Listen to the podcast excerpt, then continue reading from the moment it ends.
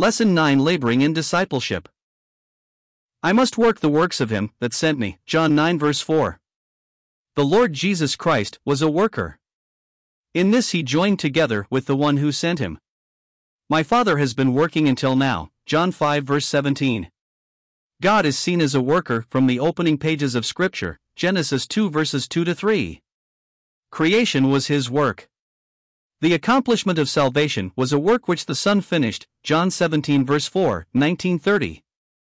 The labors of believers even now are to be seen as making us workers together with God, 2 Corinthians 6 verse 1, cf 1 Corinthians 3 verse 9. The picture of the Lord in Scripture is that of the great worker, not the great bystander. The Lord's people, who are called to walk even as he walked, 1 John 2 verse 6, should follow in his steps. All are called to labor. Since the times of our Lord Jesus, there have never been enough laborers to adequately carry on the work of God. It was this problem that caused the Lord to say, The harvest truly is plenteous, but the laborers are few. Pray ye therefore the Lord of the harvest that he will send forth laborers into his harvest. Matt 9 37 38. There have been many Christians, but there have been few laborers. Many believers do not know that God has called all of his people to labor. 1. As taught in the New Testament. It is easy to see that the laborers in the New Testament included the twelve apostles, Matt 10 1 4, the 70, Luke 10 verses 1 to 2, Barnabas and Saul, Acts 13 verse 2, Timothy, 1 Corinthians 16 verse 10, Romans 16 verse 21, 1 Thessalonians 3 verse 2, Titus, 2 Corinthians 8 verse 23, Epaphroditus, Phil 225. However, the list widens beyond this company to a larger group of believers. These would include Mary, Romans 16 verse 6, Tryphena and Tryphosa, Romans 16 verse 12, Priscilla and Aquila, Romans 16 verse 3, Persis, Romans 16 verse 12, all of Rome. Among those in Philippi were Euodia, Syntyche and Clement, Phil for colon 2-3. Add Stephanas, 1 Corinthians 16 verse 17, Gaius, 3 John 1, Philemon, Philemon 1, Justus and Epaphras, Colossians 4 verses 11 to 12, and no doubt Aristarchus and Mark, Colossians 4 verse 10. Note that women were very active. The Spirit speaks of all believers as workers, Ephesians 4 verses 12 and 16, 1 Corinthians 15 verse 58, just as they are all servants, all priests, all saints. This includes the single and the married, those with families and those who have none, male and female, old and young. No distinction is made in calling a certain group to the work of the Lord and others not so, based on whether they have full or part time jobs, or have been professionally trained. 2. Yet neglected since apostolic times. One of the great problems of contemporary Christianity is the limited conception of the role of the average believer. With the rise of the clergy laity distinction among believers, it was thought that the work of the Lord was set apart essentially for a professional class of ministers, bearing titles and being divinely ordained. Supposedly, these were the ones who understood the scriptures and did whatever was to be done. Others were called laymen, common people, doing common or lesser tasks. There is no scriptural basis for this distinction. Among other unfortunate effects, this has resulted in blinding believers to their universal calling to work together with God in a mighty, worldwide endeavor to make Christ known and then spiritually build up those being won to Him. All are needed to labor. 1. As full time workers. Whether we hold a secular job or work for God full time, we still serve the Lord Jesus Christ. Colossians 3 verse 24. Jesus Christ served the Father no less during his years as a carpenter than the three and a half years in itinerant ministry. If we are in the will of God, we are all full timers in this larger sense. Just as there is no biblical distinction between clergy and laity, there is also no distinction between secular and sacred employment, although we sometimes use those terms. Whether we give up our jobs to concentrate on the work of the Lord depends on the effectiveness of our current ministry, the demonstrated need for more ministry in our gift areas, and the recognition of these needs by the church leadership. The biblical pattern for ministry is seen in the life of the Apostle Paul. As a young man, he learned a trade, tent making. After conversion, he yielded his occupation to the priorities of the kingdom.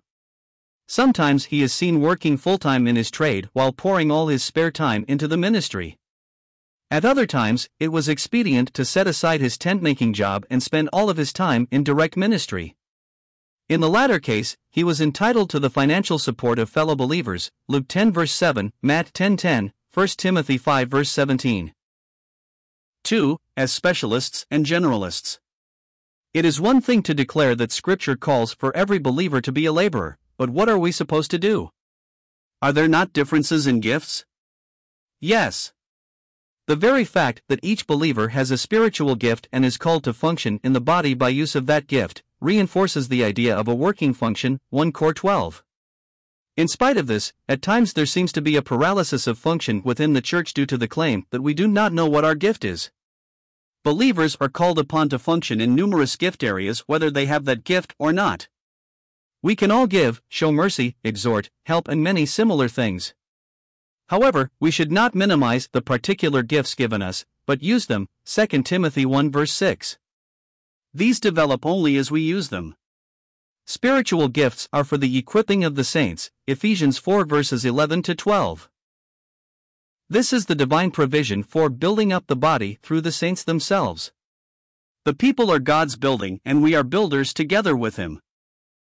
1 Corinthians 3 verses 9 to 10. The disciples' goal is to help present every man mature in Christ. Colossians 1 verses 28 to 29. That is the chief part of our labor for God. 3. As people persons. Supremely, the work of God is bound up with people. It has been said that the life of Jesus could be summed up in one word others. He poured out his earthly life for other people. He continues to intercede now in heaven for us, Hebrews 7 verse 25. He demonstrated a quality that each of us needs. He is a people person, one with a heart for people. This calls us away from isolation to be involved with others for Christ's sake.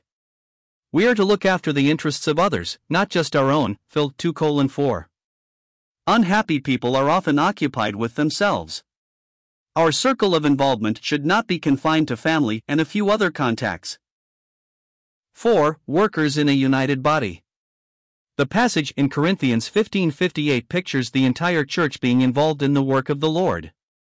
This high view of our function, like that of being members of the body, moves beyond the usual view of membership. We are all to be workers unto the kingdom of God, Colossians 4 verse 11, and are all to labor in prayer in the advancement of this kingdom, Colossians 4 verse 12. In an exclusive sense, Acts 6 verse 4, all believers are called to devote themselves to prayer and ministry of the word. But all can be involved in the work of evangelism in the general sense, 2 Timothy 4 verse 5. We are all to be laborers toiling in the work of the gospel, Phil, for colon 3. To each of us has been committed the word of reconciliation, 2 Corinthians 5 verse 19. There is also practical work, 1 Corinthians 16 verses 15 to 16, in the area of helps or service. 5. As pioneers in new fields. It is from the ranks of diligent workers in local churches that the Lord no doubt will thrust out workers into the larger field. Matt 9:38. Barnabas and Saul were separated by the Holy Spirit for missionary ministry elsewhere, only when they had first proven themselves where they were, Acts 13 verse 2, even endangering their lives for the work of Christ, Acts 15 verses 25 and 26. Mobile workers such as Judas and Silas were sent forth, as well as John Mark, Acts 15 verse 37. Timothy, Titus, Tychicus, Trophimus, Silas, Epaphroditus were also among the many workers moving about the world as God's representatives. They saw a mighty harvest field, to which the Lord Jesus called them. They knew that reapers received wages and gathered fruit unto life eternal. John 4 verses 35 to 36. What a life vision!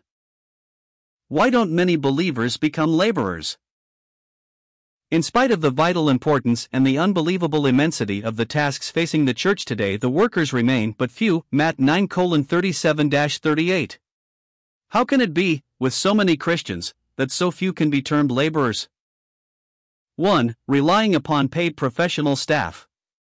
The unbiblical clergy laity division of labor continues to stifle so called laypersons, even in Bible oriented movements. Believers are largely reduced to the role of money givers and listeners. Gifted members of the body are denied meaningful ministry opportunities, especially in pastoral and preaching areas. The tendency to relegate ministry of a spiritual nature to full time workers remains even in churches who may not appreciate this system. The layperson expects the full time worker to do what he's hired him to do. When asked why they are not engaged in the work and service of the Lord, many reply that they don't feel called or prepared. This is a gross misunderstanding of the call for all believers to serve. Many more would labor if they were given challenge, opportunity, and in house training. Believers should be challenged to consider the Lord's work as their chief occupation and their job income as support. 2. Insufficient training. Most Christian movements provide some specialized training, yet they still look to professional schools to do most of this. However, little practical training for meaningful ministry is made available to ordinary church members.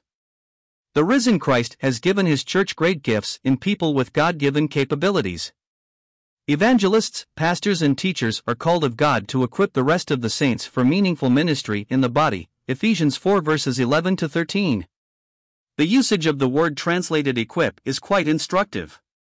It is used of fishermen mending, repairing their nets, Matt 421.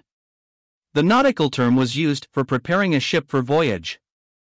As a medical term, this word describes the restoration of a disjointed member of the body to its proper function. Galatians 6 verse 1.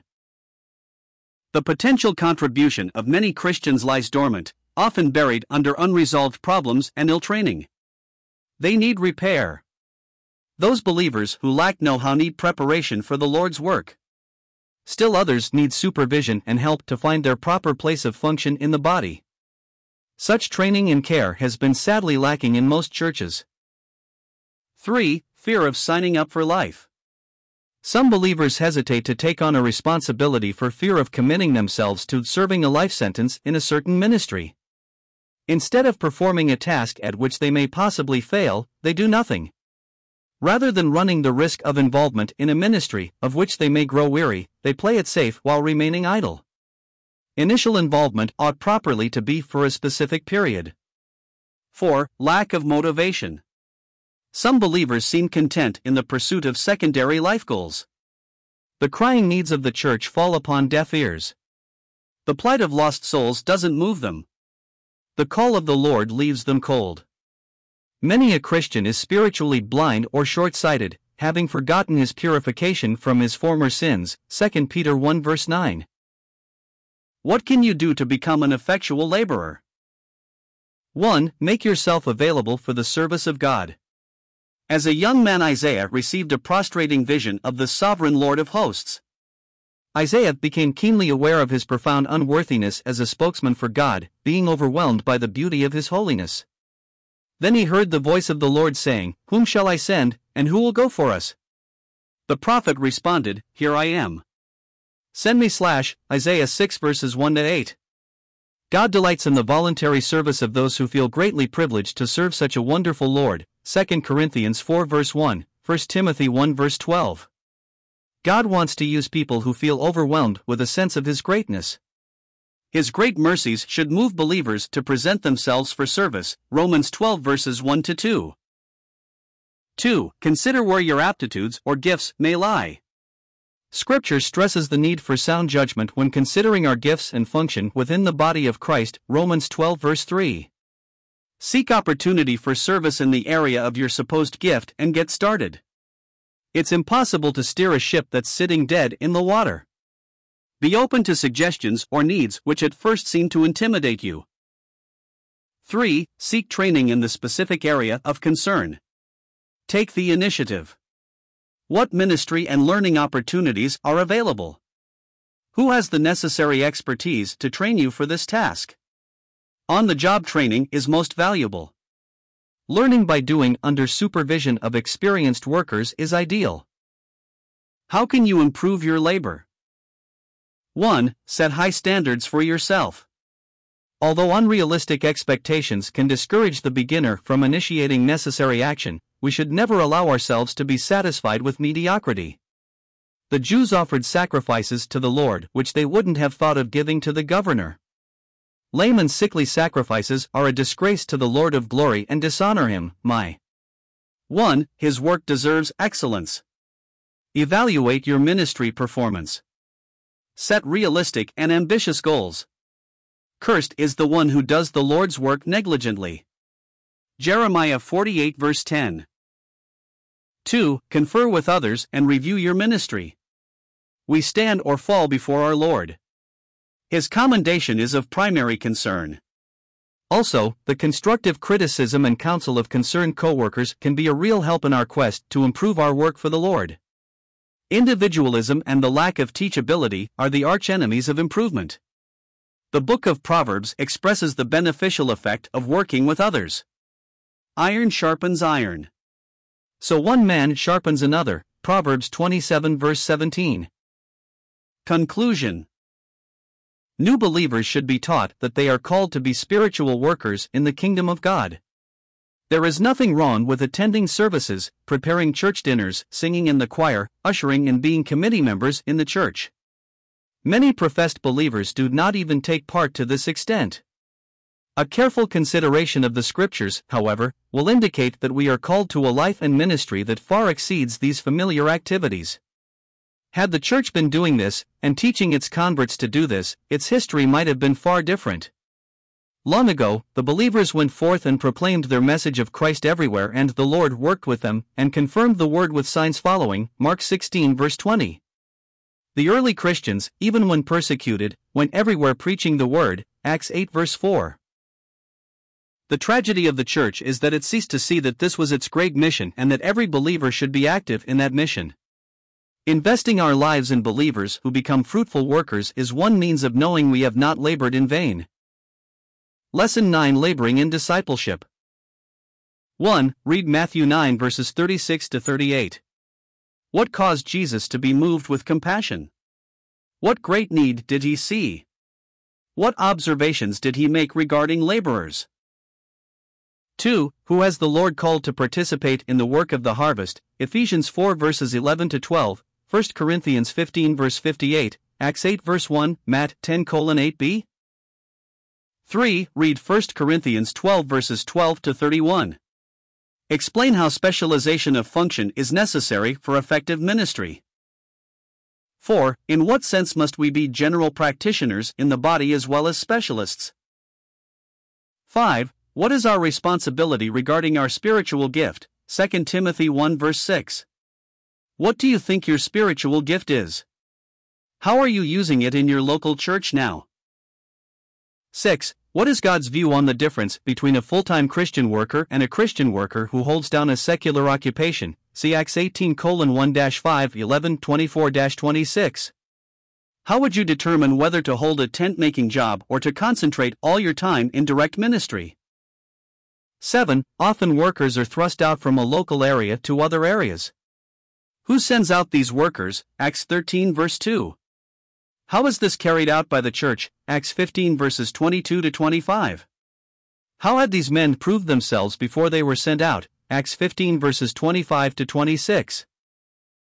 8. If the Lord evaluated your work in the church today, in what way would He speak to you about your activity, in your opinion? Are your activities commensurate with your gift and calling?